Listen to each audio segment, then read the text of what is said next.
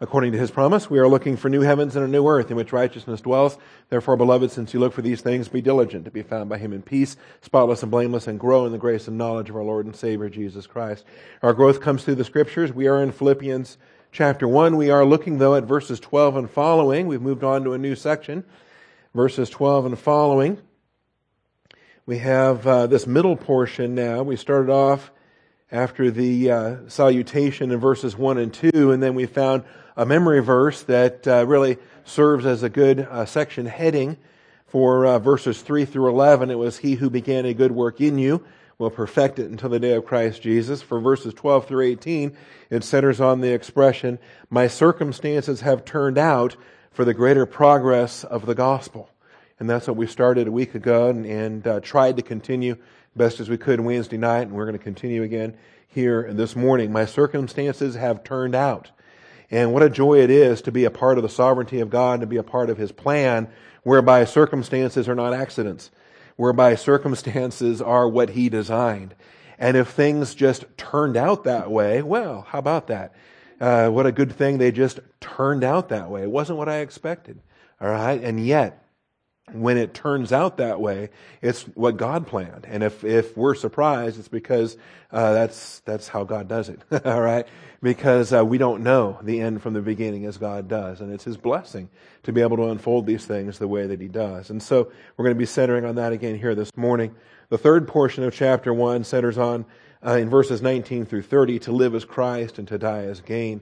And that's that perspective of, of eternality versus temporality that, that uh, helps us to, to observe, of course, the fact that uh, this present suffering is not worthy to be compared to the eternal weight of glory. The things that are to come are, uh, are so much greater than what we have here and now. All right, so uh, for this morning, though, I want you to know, brethren, that my circumstances have turned out rather for the greater progress of the gospel, so that my imprisonment in the cause of Christ has become well known throughout or manifested throughout the whole Praetorian Guard and to everyone else. And that most of the brethren, trusting in the Lord because of my imprisonment, have far more courage to speak the word of God without fear. And so these are the circumstances that uh, someone might allow themselves to cause them to become depressed or you look at it with divine viewpoint and you don't get depressed. You get excited because you realize, wow, it's better that it's this way instead of any other way. That this is, uh, this is what glorifies Christ. And so we can be excited about the circumstances. All right, my circumstances have turned out. Before we begin, let's take a moment for silent prayer to ask the Father to bless our time of study, to set aside our distractions. Shall we pray?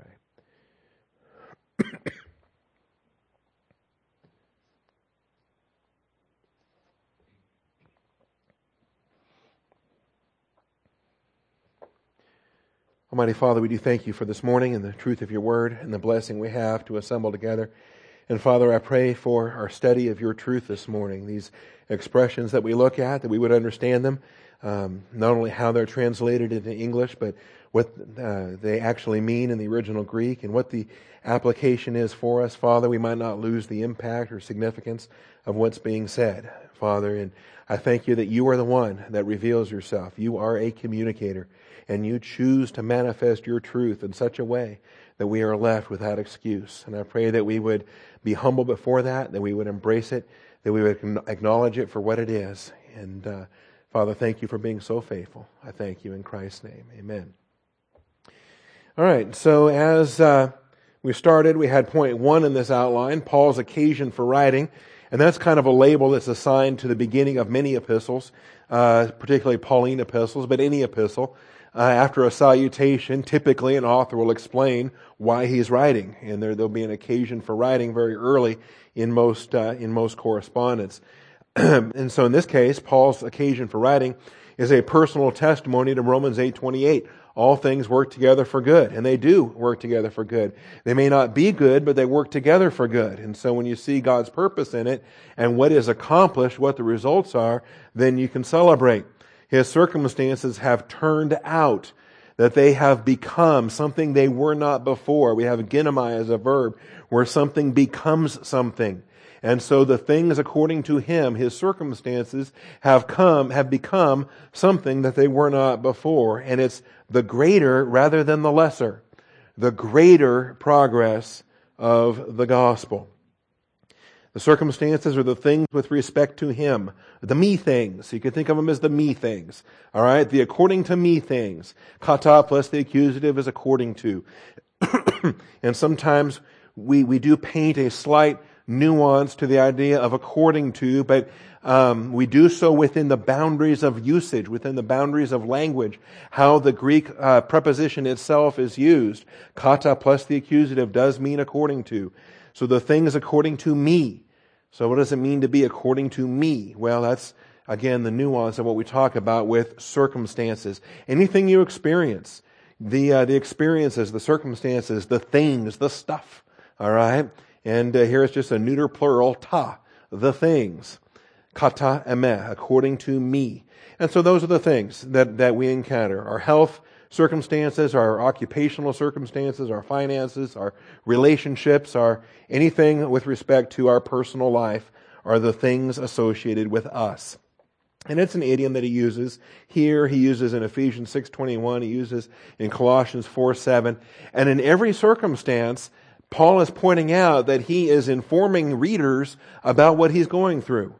And he says in Ephesians and Colossians, he says, I can't go into it now, but when Tychicus arrives, he will share with you my circumstances. And he will encourage you as to my circumstances. And it's interesting uh, to take these three places where the idiom is found and recognize that in all three cases, Paul's business is also their business. He makes it their business. When he invites them to pray for him, when he invites them to share in the things that are his things, he invites them to pray on his behalf. And so we have, I think, the blessings of, of these descriptions that help us to identify uh, what we have in the body of Christ when we get to share one another's burdens, when we get to bear one another's burdens, and thus fulfill the law of Christ.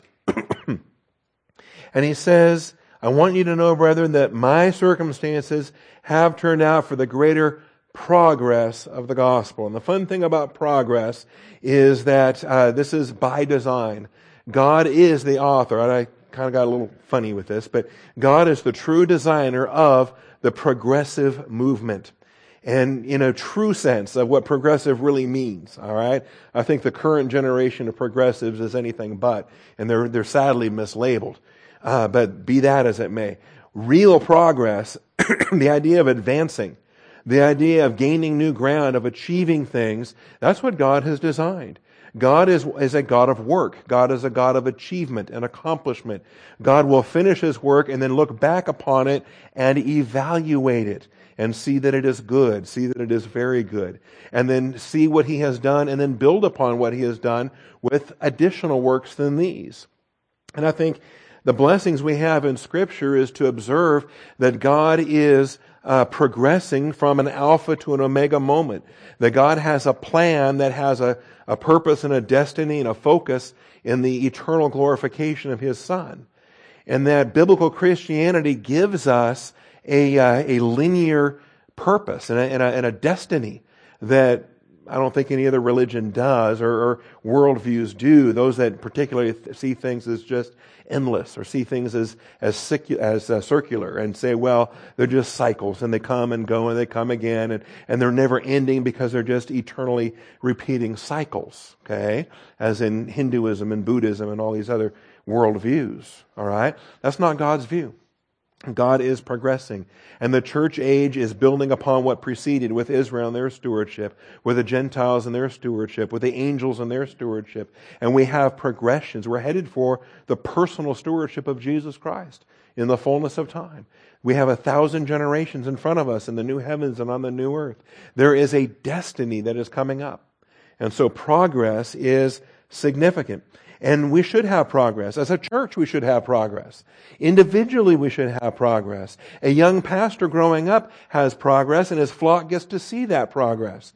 In uh, 1 Timothy 4.15 it says, Take pains with these things, be absorbed in them, so that your progress will be evident to all. Okay? and what I love about these concepts is that they are linked together at least twice in, uh, in this message here this morning.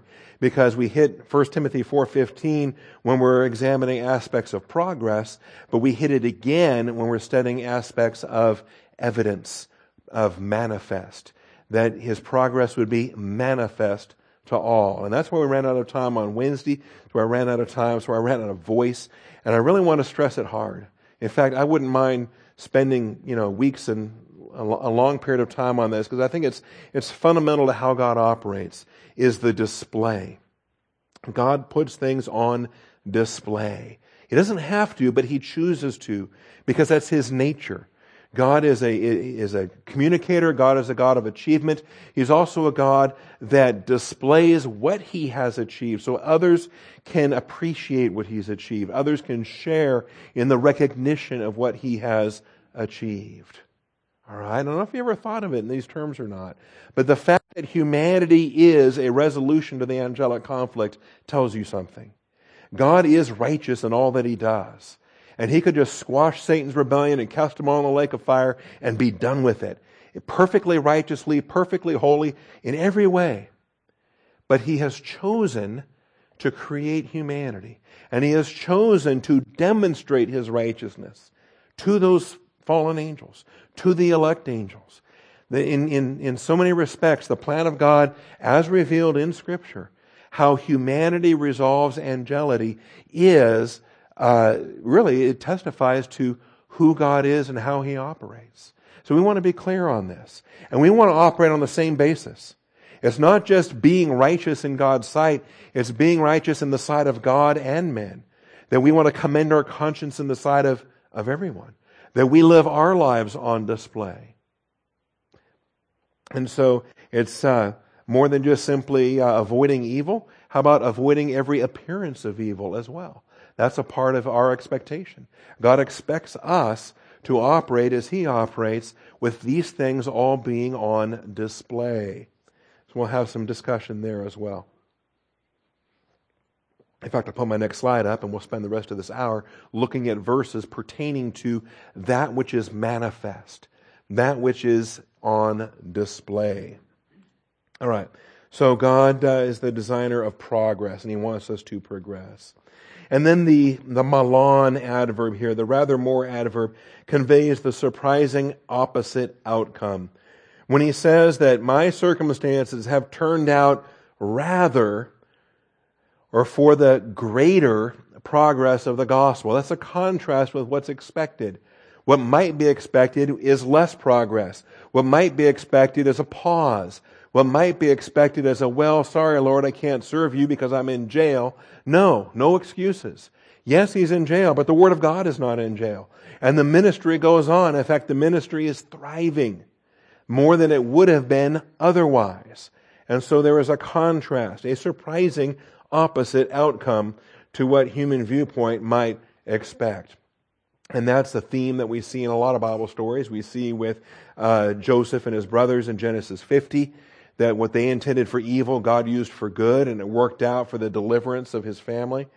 Uh, in Esther 9 and verse 1, Haman designed a plan to exterminate the Jews, but it turned out for their protection and for their blessing. There was a twist, a surprisingly opposite outcome. In fact, Haman is the one that ended up being hung on his own uh, gallows, on his own um, stake. And then 1 Thessalonians 2 2 is maybe the most parallel to our text here this morning because it shows just the opposite outcome. With increased persecution comes increased boldness. Boldness to preach the gospel, boldness to minister the word of God. Not a fear, not a timidity. As Paul told Timothy, we've not been given a spirit of timidity, but we have this confidence in Christ. If the, if the conflict ratchets up, oh well, we're going to continue to serve. And if anything, true divine viewpoint will embolden you. When you see that conflict, it should encourage you to, to say, hey man, I'm on the right track. I'm doing what the Lord wants me to do. If the adversary is not happy, I'm happy. All right? Because I know that I'm, I'm doing what I'm supposed to be doing. I'm where I'm supposed to be. It's a good thing in, uh, in that regard. And, and if that's, if that's kind of an ornery, I don't call it ornery, it's a sanctified orneriness, all right? If it's a kind of a, a, a, a spirit of, okay, I'll show you kind of a thing. I think Jesus exemplified that. When I'm reading the Gospels and I'm reading Jesus and his preaching, and they're all out of sorts because he talks about eating his flesh. So he says, okay. And then he doubles down. He says, You're going to eat my flesh and you're going to drink my blood. How do you like me now? Okay? And, and he gets, gets more intense as the chapter develops in, uh, in the process there. So read, read John chapter 6 sometime and, and you'll see that I think our Savior took, took that approach. All right. Now, when we get to verse 13, keep the order straight here, because I think sometimes we read it, we read it backwards. It's progress in the gospel. That's what caused Paul's imprisonment to become well known, not the other way around. The uh, progress of the gospel is stated in verse 12. And then the result comes in verse 13. So that my imprisonment in the cause of Christ has become well known. And it's got to be in that order. I think if we put it backwards, then we're putting the cart before the horse. And I think we're, we're confusing celebrity with the will of God. All right? Uh, and, and, and that can be a snare. In fact, our culture makes that a snare. That uh, to be well known, we got people that are famous just for being famous. And there's no reason why they're famous other than the fact they're famous. And celebrity for celebrity's sake is, is, is not the design of God. Okay? Progress in the gospel. My circumstances have turned out for the greater progress of the gospel, so that, with the result that, okay, we have the particle hoste in the Greek, and so we have an outcome. And the outcome is caused by what causes it, not the other way around. And yet sometimes we confuse it, right? And we, so we read through this. Oh, my imprisonment in the cause of Christ has become well known throughout the whole Praetorian Guard. Oh, so Paul became well known and this became popular. This became a, a, a, a celebrity circumstance. Paul became famous. And it was because he was famous then that the gospel made progress. Not so. Okay? Not so. That's turning it around. That's getting it backwards. Okay? And, but it's common. And I think it's very human all right? If somebody famous, uh, a celebrity or whatever, somebody famous gets saved, then we think, ooh, think about what they could do for Jesus. Because they're believers now, right? And, and they used to be this and now they're this and, and because they can take, they can trade on this celebrity for being a well-known athlete or a well-known whatever, movie star or well-known, uh, anything. Okay? because they had fame in, in the world. Now that they're believers, they're going to be so much better. They're going to reach people so much more. They're going to have, they're going to have a ministry in front of them so much more than, than I would ever have because I'm, who am I? I'm just a nobody. I'm, I'm, an, I'm just an anonymous schmuck. Nobody, nobody ever heard of me. But look, here's a famous person. Think what they can do for Jesus. And you know what I'm talking about? Have you observed that? And it's, it's backwards. It's not many mighty, not many wise, not many strong according to the flesh. All right? It's uh, God chooses the things that are not that he might nullify the things that are. God's not there in heaven just hoping, you know, that some famous person will get saved so he can use that person. Okay? Not how he operates. In fact, usually it's just the opposite. And in this passage, it's just the opposite. The well known fame and, and what becomes well known is not his imprisonment. What becomes well known is that his chains are in Christ. That's what becomes well known. It becomes manifest that his chains are in Christ. And that's the, uh, the true uh, object of the manifest chains, that they are in Christ. We'll talk about that in, in one of the subpoints as well. so, uh, it's not the other way around. Progress in the gospel is what caused Paul's imprisonment to become well known, not the other way around. It was not Paul's well known imprisonment which caused progress in the gospel. Progress in the gospel caused his chains to be well known as chains in Christ. That's what this verse is saying. So, if you want the vocabulary, we can give you the vocabulary under subpoint A. Paul's chains became manifestly in Christ. That's what this verse says. Paul's chains, desmos, singular, desmoi, plural. Paul's desmoi, chains, became, ginomai. Now, a ginomai is a become, something that you were not before. So he had chains, but then chains became something. Paul's desmos, his chains, became manifest, phaneros. Phaneros became a manifest display. Became manifest. Anything that's manifest. the idea is the light has spotlighted it. The idea that it has become visible, it has become observed. Phaino is a verb to shine the light on something, to spotlight something. If you spotlight something, we want you to see it. Okay? We put a spotlight on a flag so you can see it. We put a spotlight on, on anything so you can see it. That's the point of a spotlight. And so, uh, when God spotlights something, He wants it known. That's what God does. God communicates.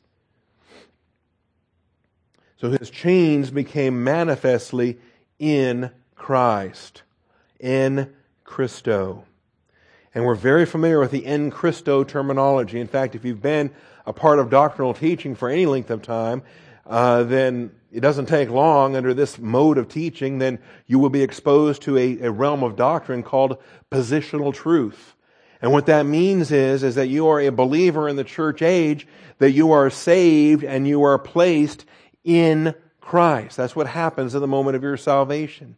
It's the ministry of the Holy Spirit when He baptizes us, that we are baptized in Christ. And that's the expression in Christo. All right? And normally throughout the New Testament, I say the vast majority of the times in the New Testament, the phrase in Christo has a positional truth reality. It's focused on who we are positionally in Christ, baptized into union with Him, into union with His death, His burial, His resurrection, His ascension, His session, that we are one with Christ. That's our position in the church age. It is very much a minority of uses, very rare usage, but here's one. Whereby in Christo is not a positional truth application. In this instance, it is his chains, and his chains are being manifest as being in Christo. All right? And this is not a positional truth. This is an experiential application, as this is Paul's assignment in, I believe, in Ephesus or wherever the place of his imprisonment is. That this is an assignment that Jesus Christ himself has put Paul in those chains. They're not Roman chains. They're Christ chains. He is where he is. Okay? in the will of God. He's where he is, assigned there by Jesus Christ as the head of the church.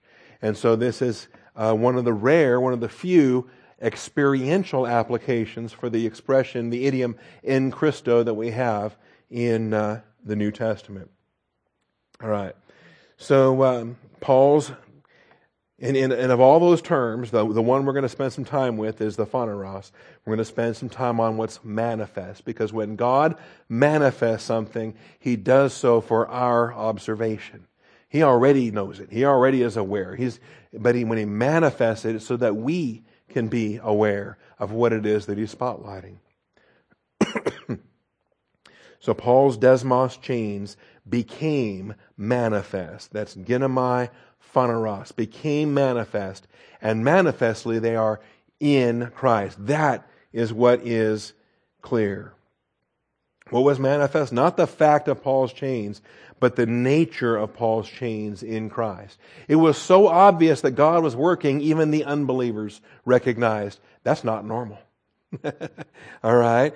Praetorian Guard and all the rest recognized that his chains were the chains of Christ, not Roman chains or secular chains or political chains of, uh, of whatever sort.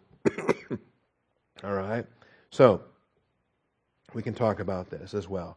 Remember, uh, I believe this was an Ephesian imprisonment uh, connected with uh, Acts chapter 19, likely before the uh, crowds were stirred up, likely before the Asiarchs got involved, and and uh, some of the other uh, the the considerable difficulty that arose, the no small riot or no small disturbance that arose in the marketplace. Um, But, but regardless of, of, of, whatever the arresting agency was, it would be Rome as the sovereign political dominion there in Ephesus that uh, would have him in chains. But the praetorian recognized they weren't Roman chains. It was manifest. It was Christ that had Paul exactly where he wanted him. All right, that's the point. Christ had Paul exactly where he wanted him. And so we have the issue there. All right, does that make sense? So, uh, regardless of who the arresting agency is, when I worked for the sheriff's department, we had what we called central booking, right?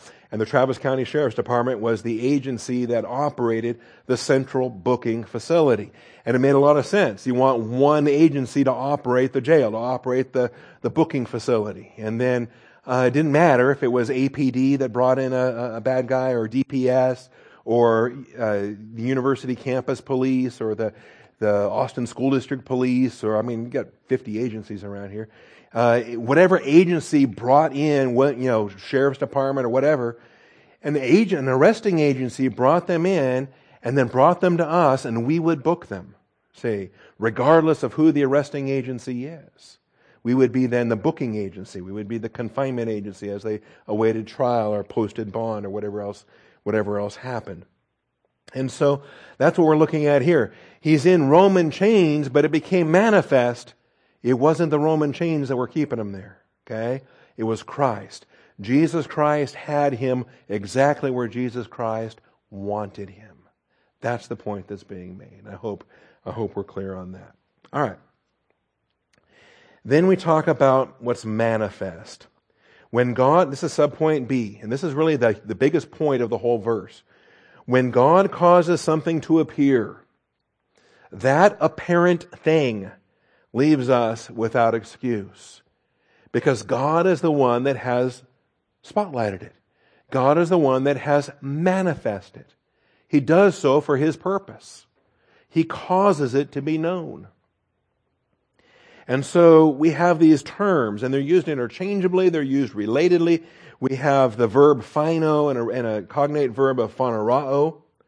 Phaino is P-H-A-I-N-O, number 5316 and closely related is, is another verb, phaneroo, P-H-A-N-E-R-O-O, number 5319. Those are the two verbs. And then we have this adjective here, phaneros. phaneros, P-H-A-N-E-R-O-S. And the point is that God has spotlighted. All right? Sometimes it just simply means to appear. Like an angel. An angel would appear. Those were the early verses that we had, that we had there, like in, in Matthew 1.20 and Matthew 2. An angel would appear. so what does that mean? That means he became visible. That means uh, uh, normally a spirit being in the invisible realm crosses into the visible realm and, oh, how did you get here? Okay? You know, a, a priest that thought he was all alone in the, in the temple gets, uh, you know, startled when you think you're alone in a place and then an angel pops in and and uh, that, yeah, that can be, you know, scary. and uh, but that's what it means to appear, right? Something is brought into an appearance, and so that which that apparent thing, it, once it is apparent, when God makes it apparent, He wants us to pay attention. That's the whole point. God could have chosen to not be revealed, and we would never have a clue. But He created a universe that demands we acknowledge who He is. He created a universe that demands we acknowledge His existence. And that's, when we get to Romans 1, that's, that's what the whole point there, that the created universe demands His existence. And so, we have these expressions. I think we've also seen them repeatedly in our Old Testament studies, looking at the prophets. When God would send a vision to Jeremiah and, you know, he'd send him a basket of figs and he'd say, what do you see? And Jeremiah says, uh, well, I, I see a basket of figs. Yes, that's right. And here's what it means. And God uses that to teach. He uses that so that his servants will, uh, will identify the significance of what it is that they see. That's how God communicates. He wants to be known and we are accountable for that which appears. All right. So Wednesday night, we got through um, the Matthew verses there and the John verses there. Um, am I correct? We got through all of Matthew and all of John. So we're ready for Acts and then Romans.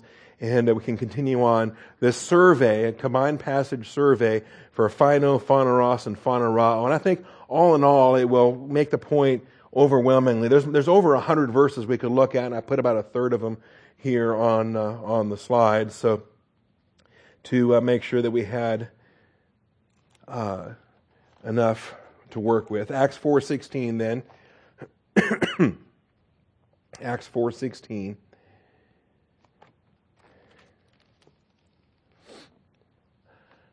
and I love this. This is, uh, they didn't know what to do. Verse 13, they observed the confidence of Peter and John. And that's a problem.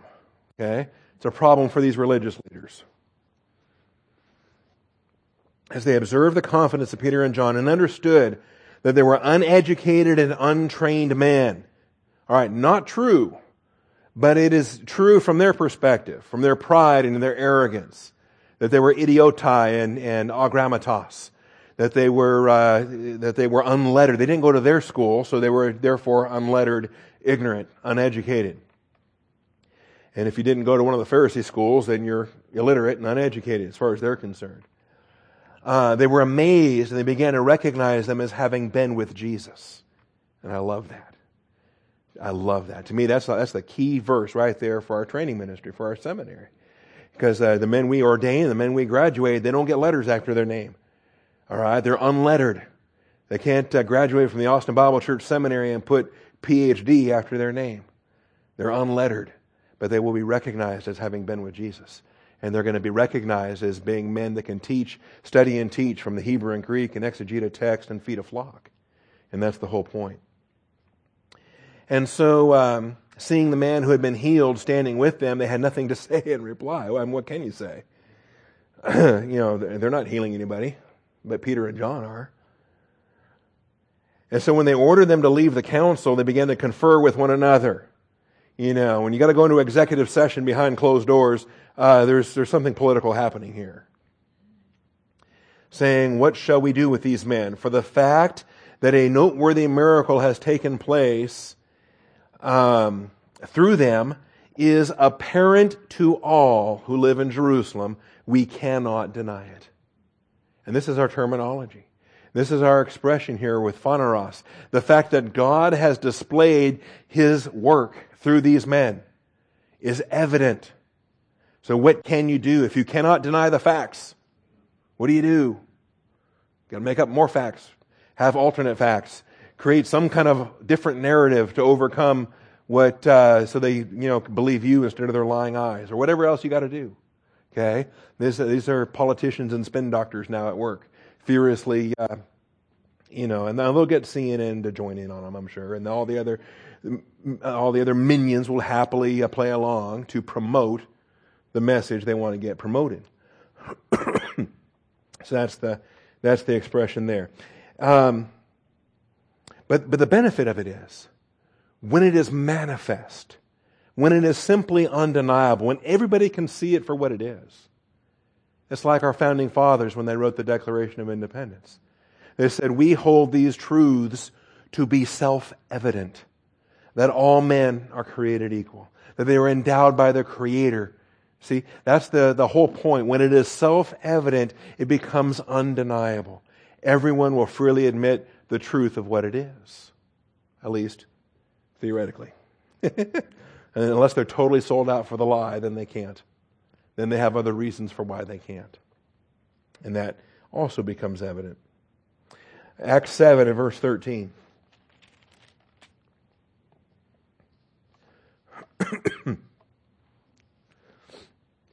this is Stephen and Stephen in his Through the Bible sermon, um, giving the survey of, of uh, Israel and their history and talking about the, the Exodus, or actually the Exodus, when they entered down into Egypt. And on the second visit, it was when Joseph made himself known to his brothers, and Joseph's family was disclosed to Pharaoh. And so we have the term it's used twice there in, uh, in that verse of what's made known and what's disclosed. and so they didn't know on the first visit. They came back for the second visit. And uh, that's when the uh, you can read about it in Genesis when uh, when he finally says, "I am your brother Joseph," and and uh, he made himself known. All right, Romans Romans one nineteen.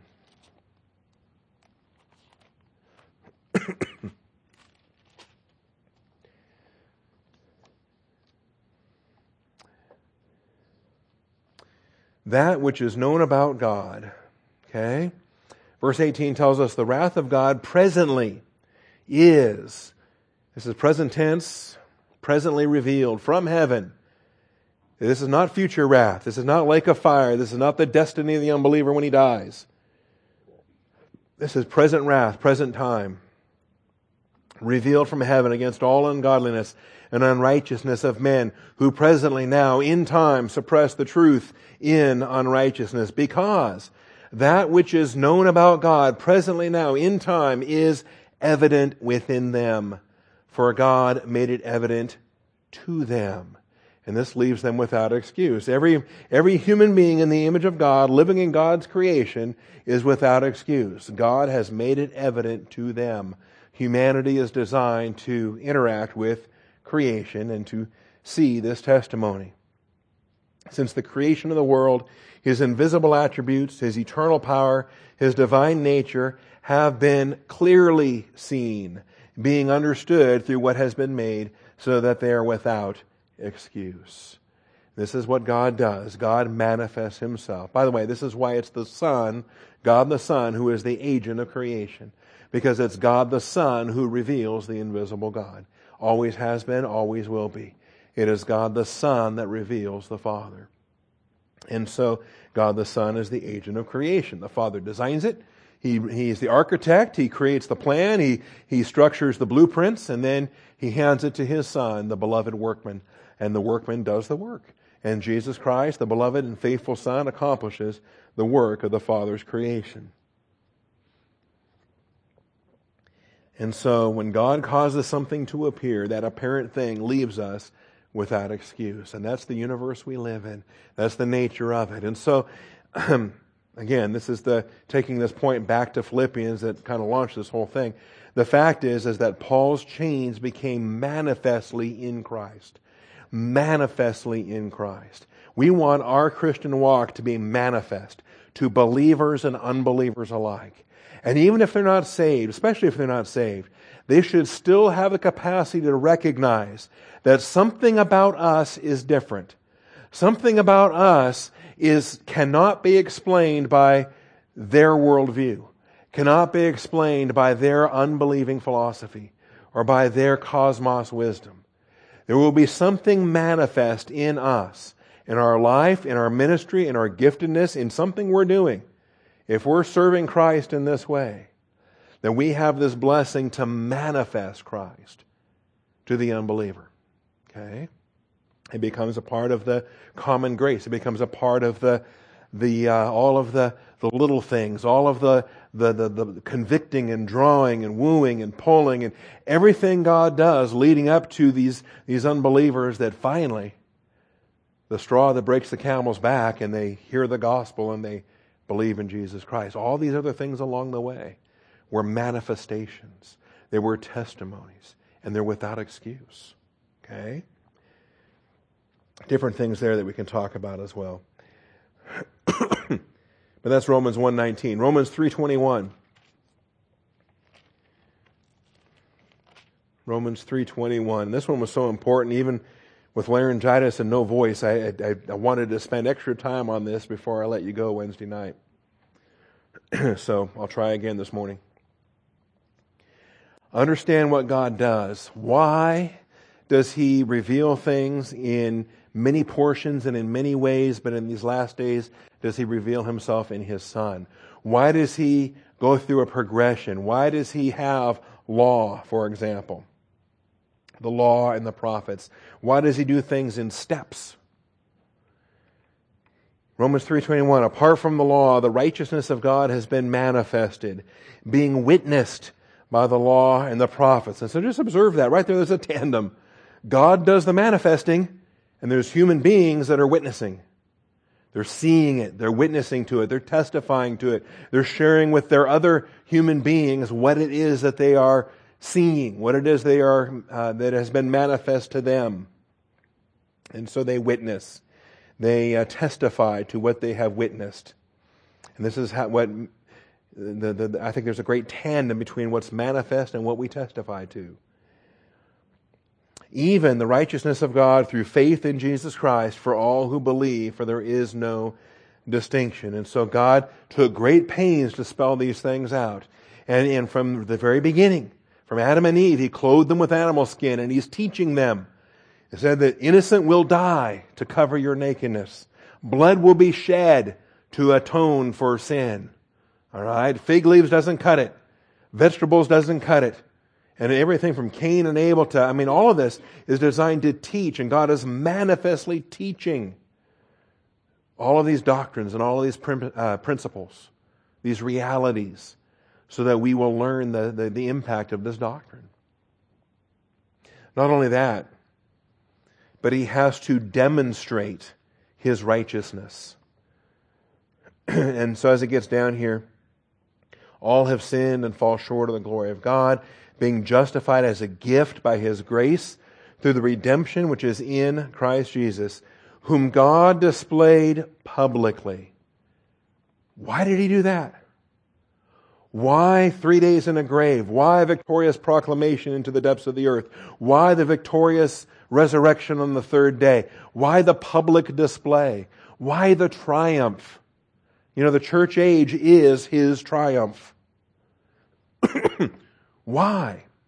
Why does God demonstrate these things publicly? It's part of his plan, it's part of who he is.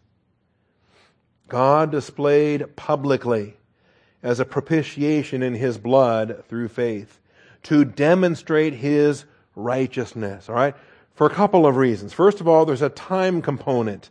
There are humans that are bound by time, and there are generations of, of, humans that preceded the cross, and there are generations of humans that follow the cross. But God is demonstrating to all the generations that it was fulfilled in Christ at that consummation of the ages.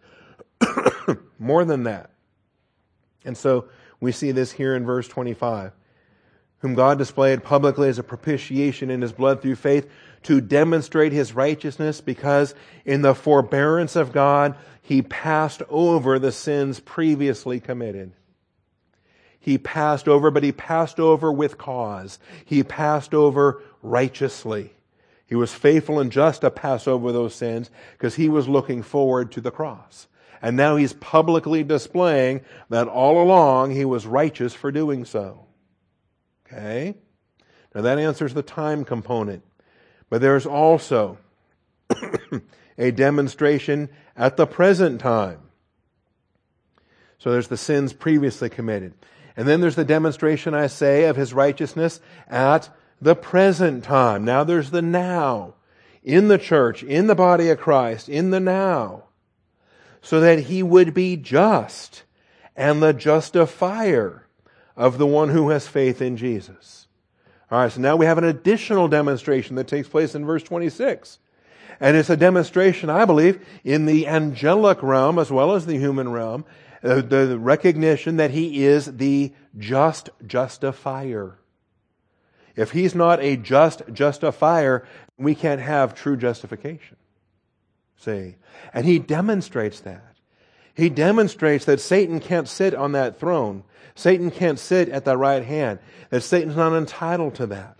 Only Jesus is entitled to that. And this takes us to what we're studying in Hebrews. To which of the angels did he say? To none of the angels did he say. To Jesus and Jesus alone. To Jesus, Jesus and Jesus alone is publicly demonstrated to be just and the justifier. Okay? If we don't have a just justifier, none of us get justified. Does that make sense? All right. And so, uh, in order to be justified, we need a just justifier. And he has demonstrated Jesus to be the just justifier. And that's an eternal display. That's an eternal display through us now, through the body of Christ, presently, in the now, in the body of Christ, in the church age. He is just and the justifier of the one who has faith in Jesus. And so where is the boasting? It is excluded.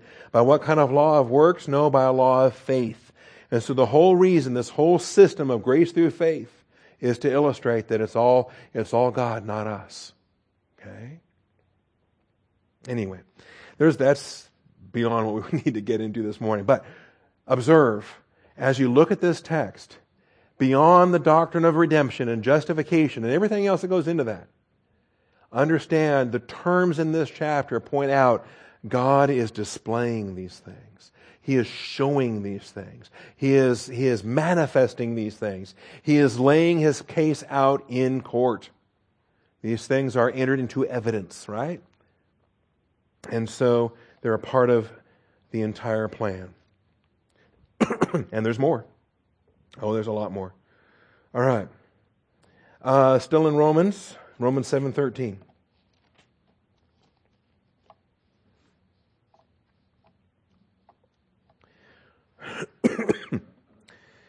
Romans 7:13 Therefore did that which is good become a cause of death for me may it never be. Talking about the law. Why the law then? And how you know if you're under the law and it says thou shalt not covet and it just provokes you to covet more and more, uh, then then what good is it? Okay? It's actually very good. Law spotlights the the incredible sinfulness of sin and and uh, aspects there. Um, so did that which was good become a cause of death for me? May it never be. Rather, it was sin, in order that it might be shown to be sin. So there's a demonstration at work. There's proof being laid before men and angels and everyone alike. Okay? Well, who needs proof? God, evidently.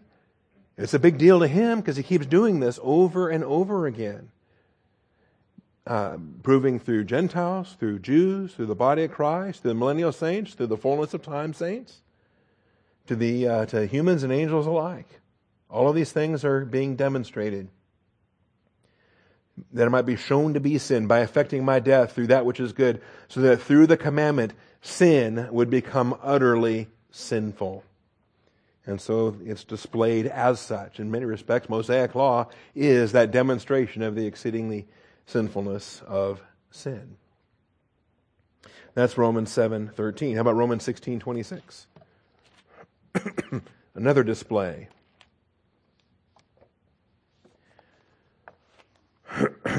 Romans 16, 25 and 26. Really the whole conclusion here to the book of Romans. To him who is able to establish you according to my gospel and the preaching of Jesus Christ according to the revelation of the mystery which has been kept secret for long ages past, but now is manifested. All right? And so when God makes it manifest, we're accountable. We are the recipients. Uh, the church is the recipient of mystery doctrine, and we're accountable to live that out. But now is manifested. And by the scriptures of the prophets, according to the commandment of the eternal God, has been made known to all the nations, leading to obedience of faith. To the only wise God, through Jesus Christ, be the glory forever. Amen. So we got the benediction of Romans right there. But again, the point's being made. God kept the, the mystery doctrine mystery, kept the church unrevealed. No one in the Old Testament knew anything about the body of Christ, the church, the bride. All right? None of that. Maybe a little clues, but only clues with hindsight looking back. Okay? See one next hour in Hebrews. because Hebrews, we're going to talk about the bride of Christ and the companion. How Jesus was anointed with the oil of joy above his companions. And how the Old Testament had um, nary a thing to say about the bride of Christ other than perhaps Psalm 45 about the queen. But even that's mystery until the church unfolds it in the New Testament. We'll see that as well. All right. But when it's manifested, it's made known and we are accountable. And that's the point there in Romans 16, 26. How about 1 Corinthians 3, 13? Judgment seat of Christ. Each man's work will become evident. When we stand before the judgment seat of Christ, it's all laid out there. It is all on public display and the fire is going to hit it. And whatever excuses we used to have as sinners, uh, we're not going to be making anymore because uh, it's all, we're going to be righteous by then. Okay? By the time uh, this, this, this carnality we have in our flesh uh, is not coming with us when we go to heaven to stand before the Bema seat of Christ. And so we will be absolutely like minded when that fire strikes. And all that wood hand stubble, we're going to be happy to see it go up in smoke. And it will become evident. The day will show it because it is to be revealed with fire. The fire itself will dokimazo test the quality of each man's work. And that's what we have to look forward to. What a joy. I'm looking forward to it. Okay? Oh, that it were today. Chapter 4 and verse 5. Therefore, do not go on passing judgment before the time, but wait until the Lord comes, who will both bring to light the things hidden in the darkness. That's the phaneroo terminology. And disclose the motives of men's hearts, and then each man's praise will come to him from God.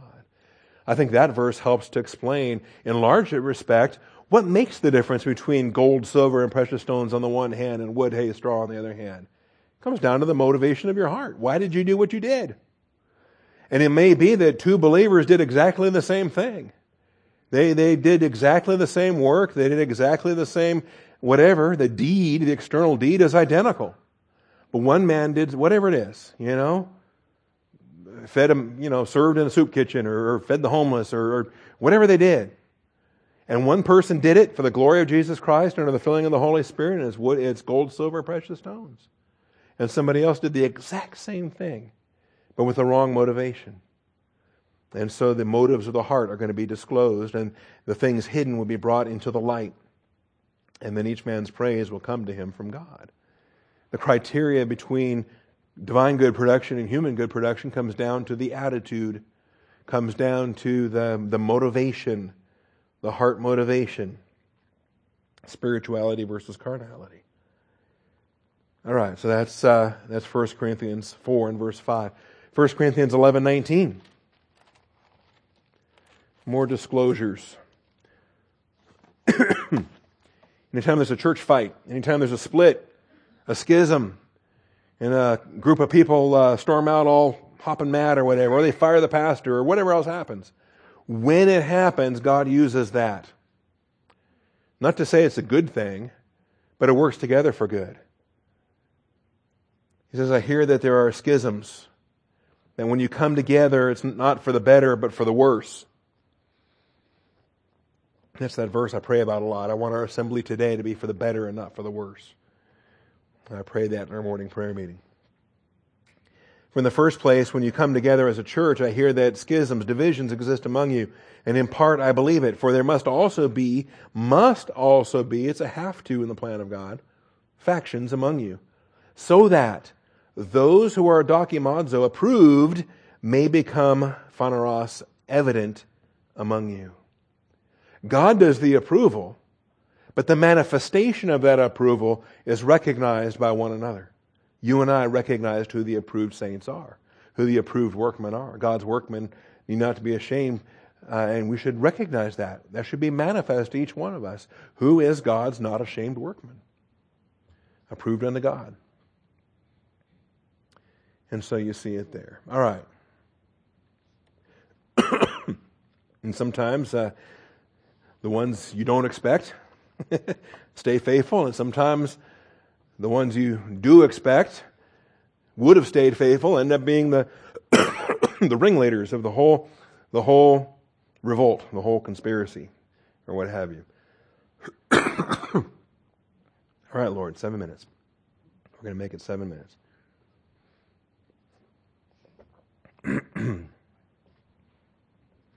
All right. So that's uh, 1 Corinthians 11. 1425.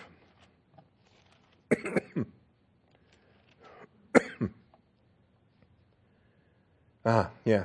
This, um, we don't have this anymore, but in the early church, when they had the gift of prophecy, you can imagine, um, you know, today, when a visitor comes in, we don't know who they are. But imagine being a visitor in a first century church, and the greeter at the door happens to be a prophet or a prophetess from that local church. and so uh, when the uh, unbeliever comes in or an ungifted man enters, he's convicted by all, he's called to account by all. The secrets of his heart are disclosed so that he will fall on his face and worship God, declaring that God is certainly among you. Can you imagine? Okay? I'm actually kind of fond of the church age in which we live instead of uh, that, but you know, be that as it may. And uh, that's how it that's how it operated in the early church. And uh, there it was. All right. Second Corinthians two fourteen.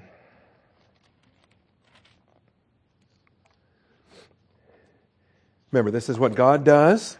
This is what God does through us. If you and I are not aware the fact that our God is a communicator, I mean, we ought to know that just from creation. He, his invisible attributes are clearly seen. He's a God of power. He's a God of etern- eternality. He's a God of majesty. He's a God of glory. But he's also a communicator. He shows things. He teaches things. 2 Corinthians 2.14, Thanks be to God who always leads us in triumph in Christ and manifests through us the sweet aroma of the knowledge of Him in every place. We are His tools in this regard. God is manifesting His own aroma, but He's using us. Right? We're the air freshener in His car, hanging from His rearview mirror. Okay? And so, mmm, smells like God. Okay? Smells like Christ. Now he's got a visible testimony, he's got an audible testimony, and he's got a, a, uh, a an olfactory testimony, the, the, the sense of smell. All right? And we should be that. We should reflect the image of Christ. We should reflect the, our, our words should reflect the words of Christ. Our smell should reflect the aroma of Christ. This passage speaks of aroma.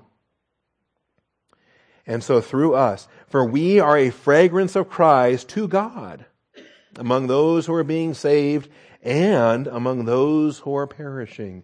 So there's the being saved ones, that's us, and then there's the being perishing ones. Those are the unbelievers. All right? And, uh, and, and, and so we, we stand out, or we smell out. We smell differently. And in fact, among that crowd, it doesn't smell too good, as it says. So we are a fragrance. To the one, an aroma from death to death. To another, an aroma from life to life. And who is adequate for these things? Okay? It's a fun chapter. I love this chapter. And so we get a chance to, uh, to smell the smell of Christ. And that's, that's the aroma we should be giving off. And it should be a pleasant smell among us. We should love the smell of us because it's the smell of Christ. And if, if, uh, if, if it stinks in the nostrils of the unbeliever, well, all right, let's make a stink. So, so far as we want them to identify that there's something different. It has to be manifested. That's what happened. For the Praetorian Guard and for all the rest, it was manifest that Paul's chains were in Christ. And they had a big clue because of that greater progress of the gospel. Those chains are in Christ. God manifests that through Paul's circumstances. And that's what we're studying here this morning. All right. so we can appreciate that also. Um, that's uh, 214, 3 3.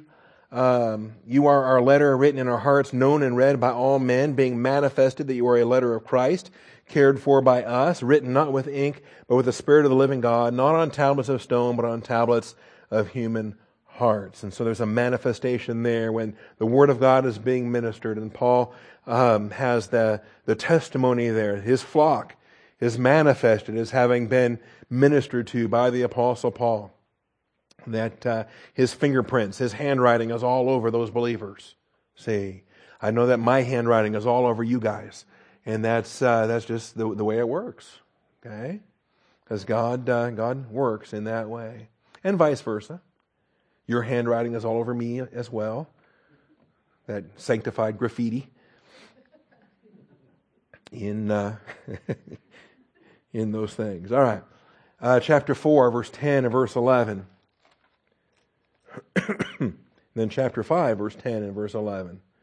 How did that happen? All right.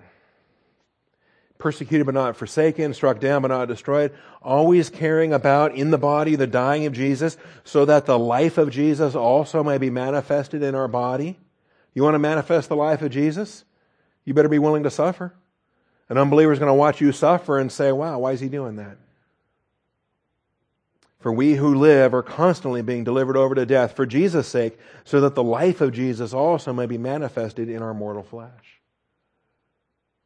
Well, no, we don't want to preach that. That's come on, we're martyrdom, that's for that's for foreigners, that's for missionaries, that's for other countries. We're, we're Americans. We, we we're not designed for that. We we uh, we've got it made. We got the good life here. That's quit preaching that. Come on, Pastor.